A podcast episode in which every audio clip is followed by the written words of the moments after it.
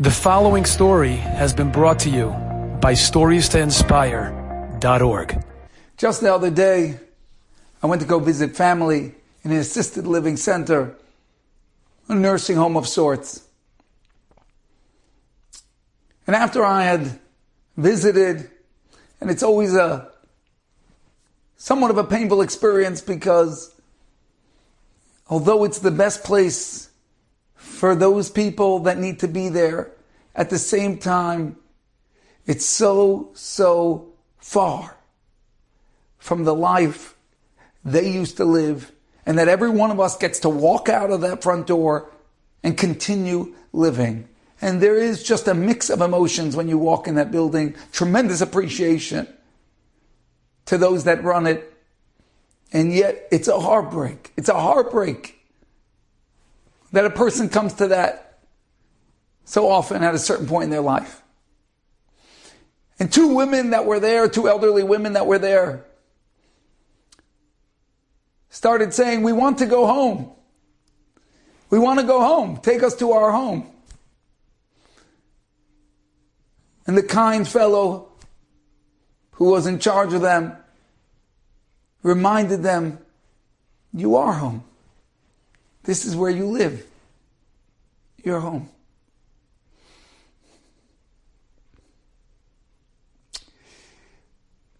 What bubbled out? What bubbled forth from these people? "Take us home." They remembered. They remembered that their life is more than just mass-produced food served in a cafeteria. They remember that there's a life surrounded by grandchildren, a life in their own home, a life surrounded by their family. They remember that, and they say, "Take us home." And they're told, "No, you live here. This is your home." And for them, it's true. But it made me realize that that conversation happens inside every single one of us. Our neshama, our souls, look around at the life we're living in exile, and it screams, "I want to go home. I want to go back to my family. I want to sit on my own couch. I want to be surrounded by loved ones. Hashem, get us out of here. Take us back to your Beis HaMikdash.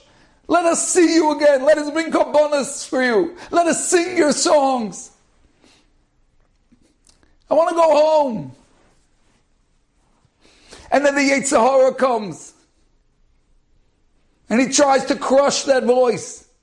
Crush that yearning inside of us. "You are home. This is where you live. Why are you complaining? Be comfortable. It's so nice here. Look what we have.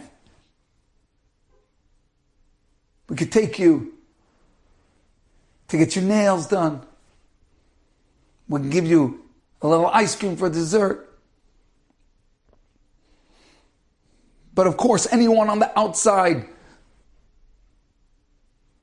sees the contrast, sees that is that home compared to what home used to be? Is that the great experience of life compared to what it used to be? No, it's tragic. In so many ways, it's heartbreaking. On Tisha B'Av, we must be heartbroken for ourselves. Is this home? This is good? This is okay? We'll just take our cafeteria food, be distracted by some ice cream, and then all of this will be okay? It's not okay. We want to go home. We want all the beauty back. We want all the connection back. We want all the elevation back. We want to see goodness that blows our current life out of the water because that's how good it can get. And the only problem is that we've forgotten. And the only problem is if we forget.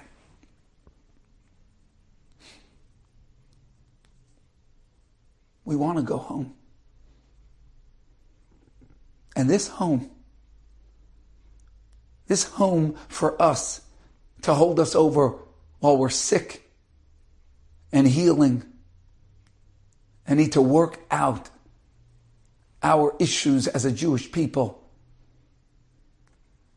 Heaven forbid, are we going to call this home? That would be the greatest tragedy.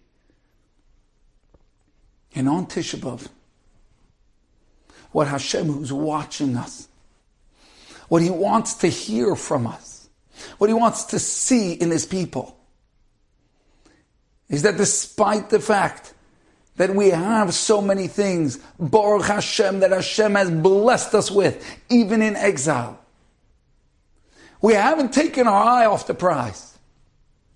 We haven't decided to settle in prison and call that home. No. We're still not home. And we will not be home, Hashem, until we are surrounded by our loved ones, until we are back on our property, in our land, with our people, with you, Hashem, at the center of it, and your Beis HaMikdash, your temple, your sacrifices, as the center of our life, and all of our blessings, and all of our happiness, flowing from there and from you. That's home. That's what it means to be truly home. And on Tisha B'Av, Hashem wants to see us say that. He wants to hear us cry that. He wants to feel that together with us. That we refuse to be distracted. That we refuse to let go. That we refuse to settle. And that we insist with every fiber of our being. Hashem, please take us home. There is so much more that life could be. There is so much more that we can have with you. There's so much more that we could experience as a people. There is so much more happiness and exaltedness waiting for us. Hashem, we beg you, hear our cries, hear our broken heart, see our refusal to settle.